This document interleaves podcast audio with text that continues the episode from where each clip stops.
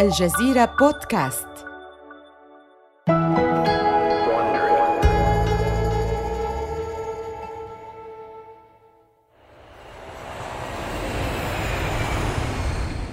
إنه أكتوبر من عام 2000 بعد عشرة أشهر من زواج إيلون ماسك يختلس وقتا لقضاء شهر العسل الذي لم يحظى به. يصطحب المدير التنفيذي لإكس دوت كوم زوجته إلى أستراليا لحضور دورة الألعاب الأولمبية. ولأنه مدمن للعمل ينظم ماسك جدول لقاءات لجمع التمويل وهو في أستراليا. تحتاج باي بال إلى المزيد من المال حتى بعد الاندماج الأخير. إنها تدفع دولارين وخمسين سنتاً مقابل كل معاملة لبطاقات الائتمان. كما أنها تخسر دولارا إضافيا بسبب الاحتيال عن كل مئة دولار من المدفوعات وهو ما يعادل عشرة ملايين دولار في الشهر. وبهذا المعدل لن يدوم التمويل الذي جمعته والبالغ 100 مليون دولار طويلاً.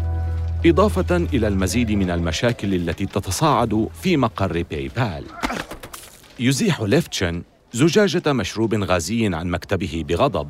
بعد أن انتهى من قراءة بريد إلكتروني وصله من ماسك.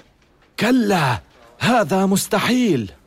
يأخذ الرسالة إلى مكتب ريد هوفمان ويغلق الباب خلفه بعنف. أتعلم ما الذي أمر به مديرنا الأحمق؟ يميل هوفمان إلى الوراء على كرسيه. أوه لا ماذا؟ لقد أمرني بأن نغير نظام التشغيل في عموم شبكتنا من نظام يونكس إلى مايكروسوفت بالكامل. أوه بالنسبة لشخص متعصب ليونكس مثل ليفتشن فإن ذلك يعد جريمة. يونكس هو نظام تشغيل واضح وسهل المشاركة. بالنسبة لليفتشن فإن مايكروسوفت ويندوز هو منتج لشركة جشعة تجبر الناس على استخدام نظام تشغيل مملوك لها. أنا لا أطيق ما يفعله. إنه حتى لا يأخذ مشكلة الاحتيال على محمل الجد. وبدلا من ذلك يطلب مني أن أعيد تجديد الموقع. الأمور كانت أفضل حتما عندما كان تيل يدير الشركة. في السابق كان موظفو باي بال معتادين على نقاش رؤسائهم بل ومجادلتهم دون أي خوف ثم تفوز الفكرة الأفضل. في هذه الأيام أسلوب إدارة ماسك هرمي ومستبد. إنه الحاكم والجميع أتباعه. الطريقة التي يعامل بها ماسك موظفي إكس دوت كوم. تؤثر على الروح المعنوية لموظفي باي بال موظفو إكس دوت كوم يتصرفون كما لو كانوا هم أصحاب المكان. يبدو الأمر وكان ماسك يريد طمس هويتنا. في الآونة الأخيرة اتجه ماسك لإلغاء علامة باي بال التجارية تدريجياً لصالح إكس دوت كوم. لقد دفع مليون دولار من أجل اسم الدومين. ولكن الاستطلاعات الداخلية تشير إلى أن الجمهور لا يحبونه. يبدو الاسم وكأنه اسم موقع إباحي ولكن ماسك تجاهل نتائج الاستطلاع وأمر بمحو اسم باي بال من الموقع. مع صعود ماسك لطائرته يزرع ليفتشن بذور التمرد. يميل نحو هوفمان. نحن بحاجة إلى عودة تيل للإدارة. أوافقك تماما. يعرضان الأمر على ديفيد ساكس. الذي يوافقهما الرأي أيضا. ثم يجتمعون في إحدى قاعات المؤتمرات لدراسة مخططهم وللبحث عمن قد ينضم لتمردهم. ثم يكتبون عريضة لمجلس الإدارة. ينظر هوفمان إلى الخطاب عن كثب وهو يشعر بمزيج من الفخر والقلق. يبدو وكأنه إنذار أكثر من كونه خطاب التماس. وليفتشن لا يمانع ذلك. إذا جميعنا متفقون. إما أن يعود بيتر تيل لمنصب المدير التنفيذي أو نستقيل كلنا وندمر الشركة. يومئ هوفمان موافقا. وإذا لم يوافق المجلس فإن أكثر من مئة مليون دولار من رأس المال الاستثماري سوف يتبخر. يتحدث ليفتشن. نعم ولكن هذا لا يترجم قناعته التي وصل إليها في تلك اللحظة. إنه يرى أن إنقاذ الشركة يتطلب منهم أن يكونوا على استعداد لتدميرها. من الجزيرة بودكاست بالتعاون مع Wondery. هذا بودكاست حروب الأعمال.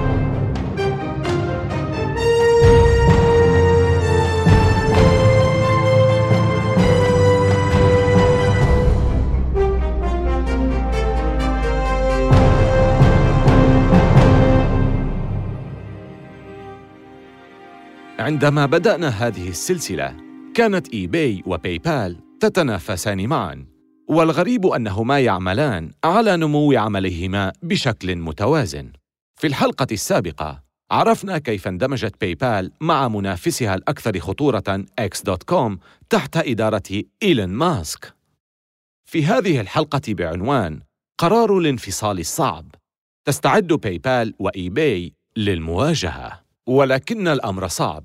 إذا تحركت باي بال بسرعة ستفشل خططها.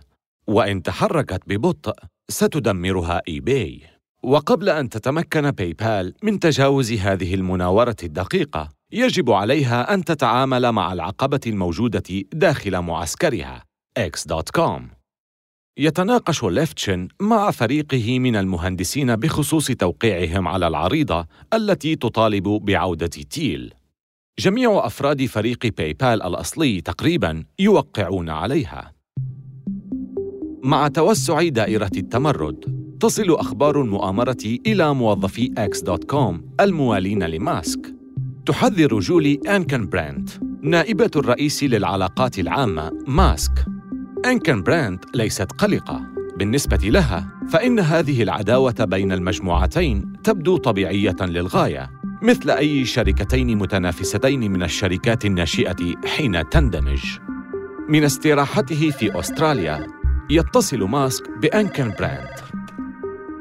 ما هو تقديرك للأمر؟ ليس بهذا السوء. أعتقد أن الأمور ستكون على ما يرام. على الرغم من طمأنتها لماسك فإن الأمر في مجمله مثير للقلق. إنها تلاحظ أمورا لكنها تتجاهلها لأنها تبدو أمورا صغيرة ولكنها تستقر بدرجة ما في عقلها الباطن. في منتصف الليل بعد ساعات قليلة من عودتها للبيت تجلس انكن براند فجأة مستلقية على سريرها وقلبها يدق بعنف. تقود سيارتها إلى المكتب لتجده مضاءً. تتصل بماسك. من الأفضل أن تعود. في ذلك الصباح يقتحم ليفتشن وهوفمان مع بعض الموالين لباي بال مكتب أحد أعضاء مجلس الإدارة مايك موريتز في شركة سيكويا كابيتال ويقدمون له حافظة أوراق كبيرة تحتوي العرائض الموقعة. موريتز صحفي سابق من ويلز كان يغطي أخبار التكنولوجيا قبل أن يستثمر فيها بنجاح كبير ويصبح مشهورا بقدرته على تحقيق أرباح من أي عمل يدخله. إنه ليس بالخصم الضعيف لكنه يستمع لهم دون نقاش. في تلك الأثناء يقطع ماسك عطلته وشهر العسل ويعود بالطائرة إلى وادي السيليكون ليواجه التمرد. كانت ملامح المعركة قد تشكلت. يتكون مجلس الإدارة من ستة أعضاء تيل وليفتشن وماسك من الشركتين المندمجتين. وهناك ثلاثة مديرين مستقلين موريتز وجون مولوي من شركة نوكيا فينتشرز وتيم هيرد من شركة ماديسون ديربورن. للحفاظ على السرية يلتقي تيل وليفتشن في شقته ببالو آلتو لمواصلة وضع خطتهما. يبدأ تيل بتحريك الأمور. وفقا لهيكل مجلس الإدارة نحن لدينا الأفضلية. مولوي سيصوت معنا فهو قاد أول جولة لجمع التمويل لمشروعنا. هذا يعني أنت وأنا ومولوي أي ثلاثة أصوات. أنا أدرك هذا ولكن موريتز قد يميل إلى إيلون. لقد كان ثاني أكبر مستثمر في إكس دوت كوم قبل الاندماج. لكن إذا كنت مكان إيلون لما اعتمدت على ذلك. هذا يعني أننا بحاجة لإقناع عضو مجلس واحد إضافي. تيم هيرد سأتصل به قبل أن يصل إيلون من السفر. يتصل ليفتشن بهيرد ويخبره بالمستجدات. يرفع ليفتشن الصوت كي يسمعا المحادثة معا. لا يبدو هيرد سعيدا بأن يكون في الواجهة بهذا الشكل. إنه في الواقع غاضب لأن ليفتشن لا يريد تجاهل مشكلة القرصنة وكل ما يتعلق بمشكلة تغيير نظام التشغيل. نعم، نعم سمعتك يا ماكس. لقد اعترفت في السابق بأن هناك مشكلة. أنا أتفق أن الاحتيال قد يشكل خطرا على الشركة، ولكن بصراحة لا أهتم قط بنظام التشغيل الذي تعملون من خلاله. هل أنت جاد حقا بشأن تدمير الشركة إذا لم تسر الأمور على طريقتك؟ ينظر ليفتشن لتيل نعم ينضم ليفتشن إليه في الحديث. بالطبع. يا إلهي. أعتقد أنكما قد تفعلان ذلك بالفعل. آه دعاني أفكر في الأمر. يجتمع المجلس. الانتظار مؤلم. أخيرا يتصل مورتس نحن لسنا مقتنعين بتسليم الإدارة مرة أخرى لبيتر. انتظر لحظة. لم أنهي كلامي. يمكن لبيتر أن يكون المدير التنفيذي المؤقت حتى نقوم ببحث دقيق عن قائد جديد. نتمنى أن مرحبا. ألو اللعنة. ينهي موريتس الاتصال ويتصل بماسك. يتجهم حينما يرد عليه ماسك ثم يقوم بشرح الأوضاع. أنا آسف يا إيلين. ولكن المجلس قد قرر. كل ذلك لأنني قلت لماكس أن يستخدم مايكروسوفت بدل يونكس. هذا لا يعقل. الأمر أكبر من ذلك وأنت تعرف هذا. أسلوب إدارتك كان استبداديا. ربما. لكن أتعرف ما الدرس المستفاد هنا حقا؟ ماذا؟ لا تأخذ إجازات. مع عودة تيل كمدير تنفيذي وهو المنصب الذي سيحتفظ به حتى النهاية تعود باي بال إلى طبيعتها. في ذلك الوقت في خريف عام 2000 ها هي الشركة في طريقها للحصول على 200 مليون حساب باي بال في جميع أنحاء العالم. يتشاور تيل مع هوفمان وهو صديقه القديم ورئيس الشركة حالياً. يتفقان على أن الوقت مناسب للبحث عن مشتر. انخفض معدل الاحتيال. وتم حل المشاحنات الداخلية ولديهم معدل نمو سريع. تولى هوفمان زمام القيادة بوجهه الممتلئ وشعره البني المموج يبدو وكأنه رئيس عمال بناء ودود. إنه رجل دقيق. حين كان في المدرسة الإعدادية بدأ بتحرير نصوص الشخصيات في لعبة Dungeons and Dragons التي كانت تنتجها شركة ألعاب في منطقة خليج سان فرانسيسكو. لقد حصل على شهادة في الفلسفة ثم درس في أوكسفورد قبل أن يترك وظيفته الأكاديمية سعياً خلف شيء أعتقد أنه سيمنحه تأثيراً اجتماعياً أكبر. إنه يستثمر قدراته الآن في التفاوض والإدارة. حدد هوفمان وتيل أدنى سعر مقبول لهما وهو 600 مليون دولار يطرقان أبواب جوجل وياهو كلتا الشركتين العملاقتين تسعيان للاستحواذ على الشركات الرقمية الناشئة. ولكن هناك عقبة. إلى الآن 70% من أعمال باي بال تتم عن طريق إي باي يزور هوفمان مكاتب ياهو النباتات العملاقة تلقي ظلالا كبيرة وتترك مساحة صغيرة للضوء ليتسلل داخل غرفة المؤتمرات. يقدم له مدير ياهو زجاجة مياه فيأخذها هوفمان. لقد أجرينا حساباتنا ورأس مالنا السوقي يساوي 700 مليون دولار. نحن ننمو ويمكن أن نبقى كما نحن ولكننا ندرس خياراتنا. يتساءل عما إذا كانت ياهو مهتمة بشراء الشركة يتردد المدير قليلا قبل أن يجيب أحب أن أخبرك يا ريد بأننا كنا نراقب ما تفعله وهو مثير للإعجاب ولكن يعلم هوفمان ما الذي سيسمعه. حسنا جزء كبير من عملكم يأتي من اي باي ستون بالمئة. هذا يبدو لنا كما لو أنكم تعتمدون عليهم. أعترف لك بأننا نتقاطع معهم قليلا. بالتأكيد. ولكن ماذا لو قاموا بحظر التعامل معكم؟ لن يفعلوا ذلك. سبعون بالمئة من مستخدمي إي باي يجرون مدفوعاتهم عن طريق باي بال سيثور المستخدمون عليهم. لكن لديهم بيل بوينت كبديل. بيل بوينت تنمو أيضا على شبكتهم كما تعلم. يتجهم هوفمان ولكن المدير يكمل حديثه. إذا ازدادت بيل بوينت شعبية فإن إيقافكم أمر محتمل. لذا سنكون قد دفعنا 700 مليون دولار لشركة بلا قيمة. حسنا فهمت وجهة نظرك. سنبقى على اتصال. بالتوفيق يا ريد. يخرج هوفمان من الاجتماع وهو يشعر بقليل من الانزعاج. ياهو محقة بشأن المخاطرة. يلتقي هوفمان مع مديري جوجل الذين يعرضون مخاوف مشابهة. تعتمد باي بال على اي باي بشكل لا يسمح لها بأن تكون استثماراً آمناً. في ذلك الحين كانت اي باي تفكر بالفعل في إخراج باي بال من شبكتها. ولكن هوفمان المدير البارع يدرك هذا الاحتمال ويقوم بالاتصال في وقت مناسب بأحد العاملين في اي باي أه لن أسألك عما إذا كان صحيحا أنكم تفكرون في إخراجنا من منصتكم أم لا. ولكن انظر لما تفعله الحكومة الفيدرالية مع مايكروسوفت ما يتحدث عنه هوفمان هو اتهامات بأن مايكروسوفت أصبحت محتكرة وأنها تتعرض للهجوم بسبب ذلك.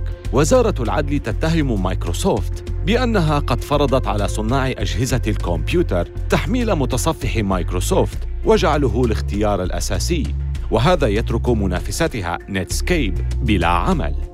كان التقاضي بينهما قاسياً، يستكمل هوفمان عرضه. اسمع اسمع. أنا فقط أقول إن الوقت الآن ليس مناسبا لأن تتهم إي باي بالاحتكار. على أي حال فكر كيف سيكون رد فعل مستخدميكم. بالطبع حتى هذا الجواب لا يخلو من مخاطرة. لن يكون قانون منع الاحتكار كافيا لدعم موقف تيل وهوفمان.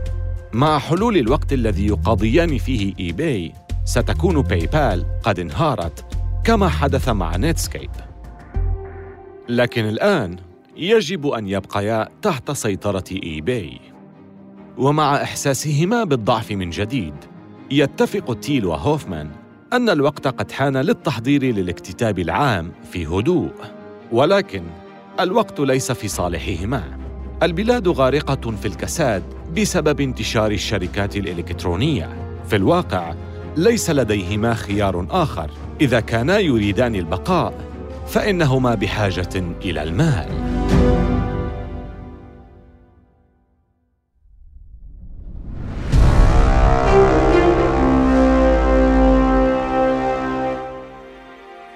يعاني سوق الأعمال عبر الإنترنت من الضعف إلى حد ما.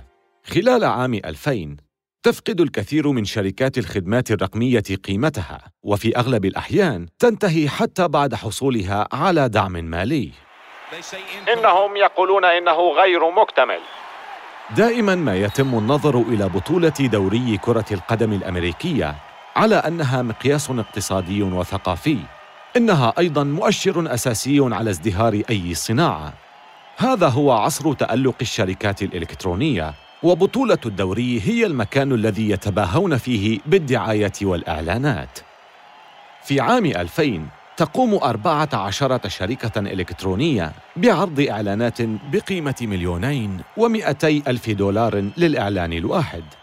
من أشهر الإعلانات في تلك السنة إعلان شركة إدارة الخدمات التقنية EDS وقد كان يغلب على ذلك الإعلان طابع الحماس والمتعة.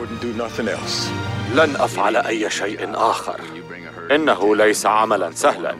ولكن عندما تنجح في جلب قطيع ماشية إلى المدينة دون أن تفقد إحداها تشعر شعورا لا يوازيه أي شعور آخر في العالم. اثنان من رعاة البقر يمتطيان الخيل ويرعيان قطيعا من مئات القطط. نعم القطط. كأنهما راعيا أبقار منهكان يقومان بمقارنة علامات الخدش في نهاية كل يوم. أعتقد أن هذا هو أصعب شيء قمت بفعله.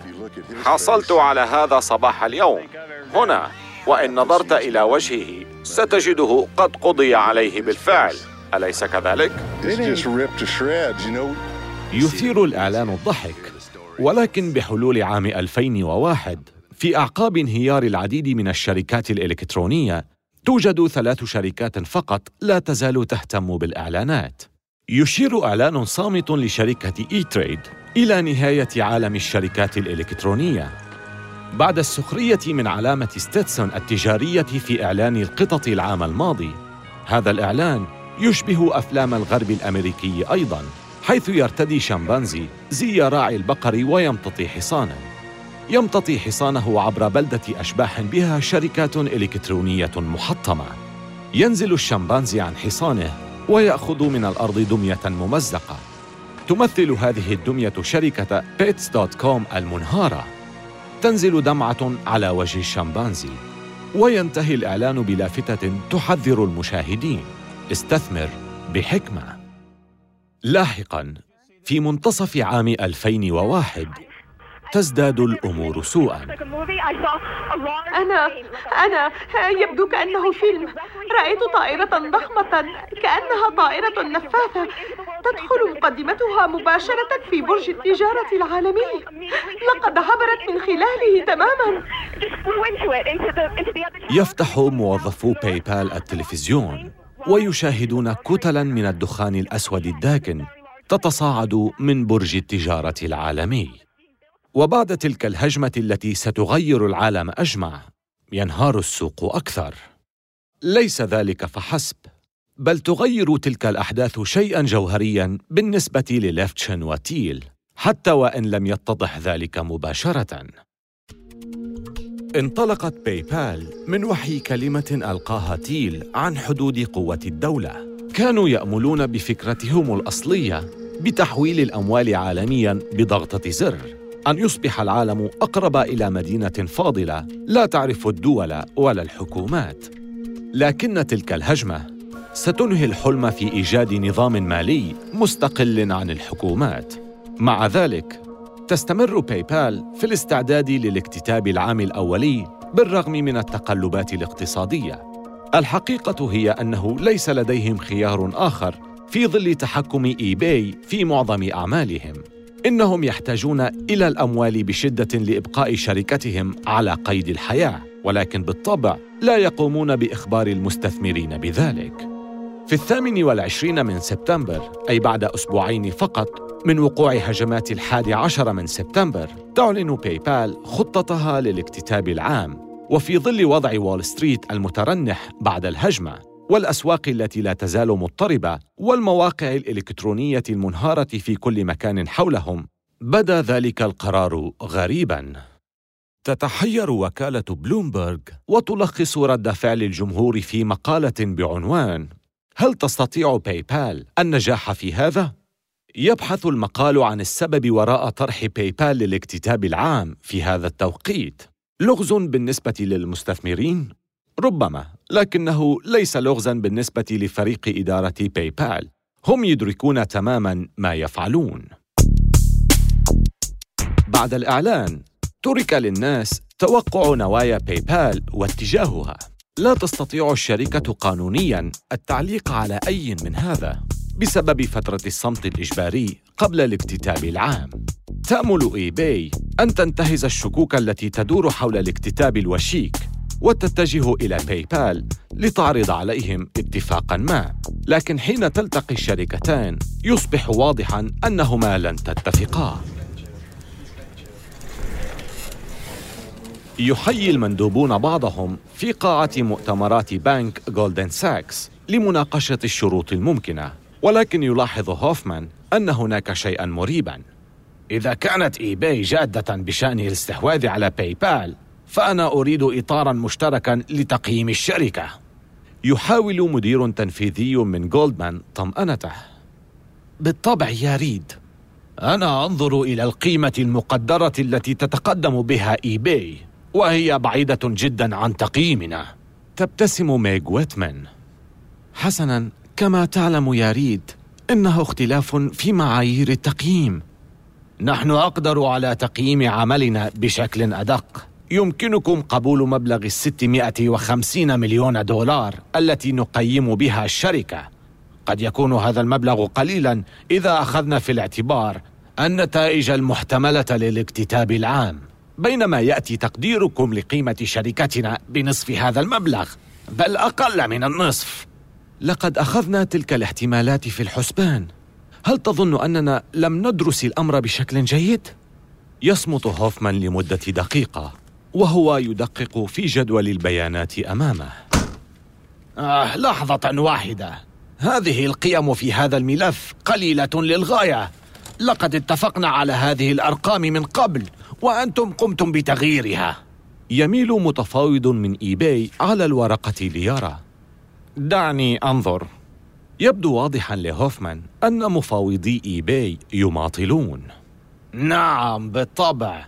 لابد وأنك لم تلاحظ الأمر تأكد من فضلك هذا يبدو وكأنكم تقولون نحن نستطيع تدميركم لذا سنعرض عليكم عرضا زهيدا هل حقا تظن أن هذا ما يحدث هنا؟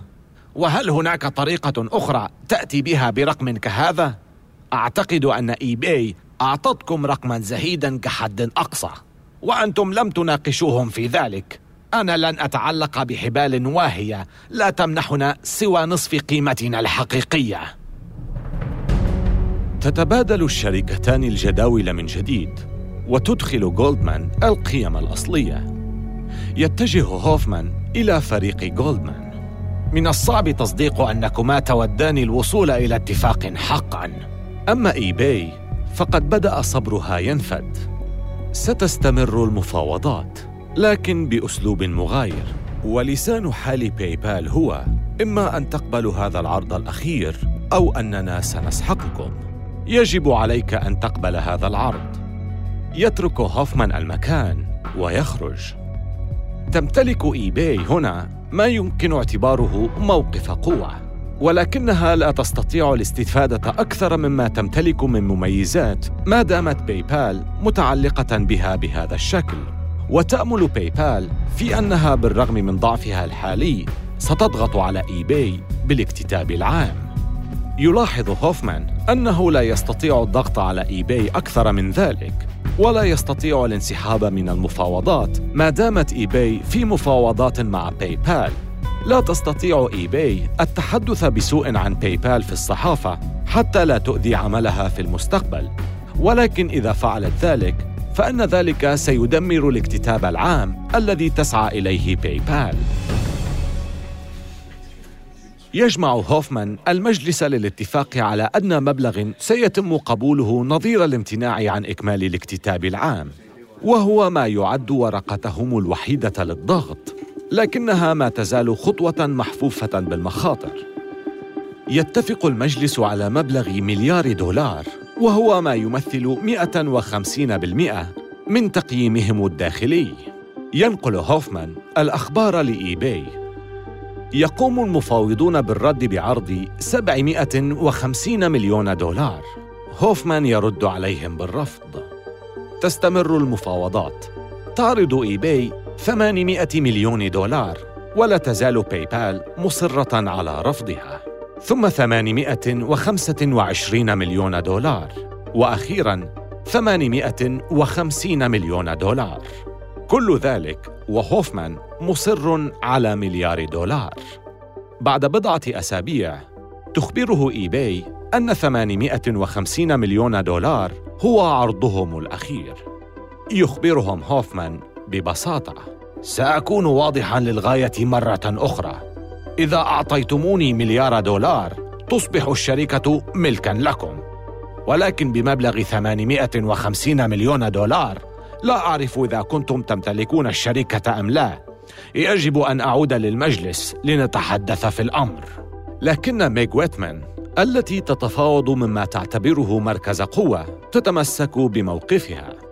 يأخذ هوفمان عرض 850 مليون دولار إلى مجلس باي بال للنظر فيه. يشعر مجلس الإدارة في إيباي بالغضب حيال استمرارهم في التفاوض وعرضهم كل هذه الأرقام ولكنهم واثقون أن كل شيء سوف يجري لصالحهم. ربما يحصلون على ما يريدون حقا لكن أولا عليهم أن يتعبوا. لقد نمت هاتان الشركتان متشابكتين بشكل وثيق حتى أصبح من الصعب أن تصمد إحداهما دون الأخرى. لقد كانت علاقة مثيرة للجدل مليئة بالشك واللوم. السؤال هو هل يمكن إنقاذ هذا الزواج؟ وإن لم يكن من عليه الذهاب إذن؟ آمل أن تكونوا قد استمتعتم بهذه الحلقة من حروب الأعمال. استمعوا إلى حلقاتنا عبر أبل بودكاست وجوجل بودكاست وشاركوها مع أصدقائكم. ولا تنسوا زيارة موقعينا على الإنترنت podcast.aljazeera.net وwonry.com وملاحظة سريعة حول المحادثات التي سردناها. لا يمكننا أن نعرف بالضبط ما قيل ولكن هذا الحوار مبني على أفضل الأبحاث التي قمنا بها. هذه السلسلة من حروب الأعمال قدمها في النسخة الإنجليزية ديفيد براون وكتب القصة آدم بيننبرغ كارين لوي هي كبيرة المنتجين ومنتجة هذه الحلقة هي جيني لور بيكمان. قام بالهندسة الصوتية كيل راندل من شركة بي إيريا ساوند. والمنتج المنفذ هو مارشيل لوي. أخرج السلسلة هرنان لوبيز لصالح شبكة وندري.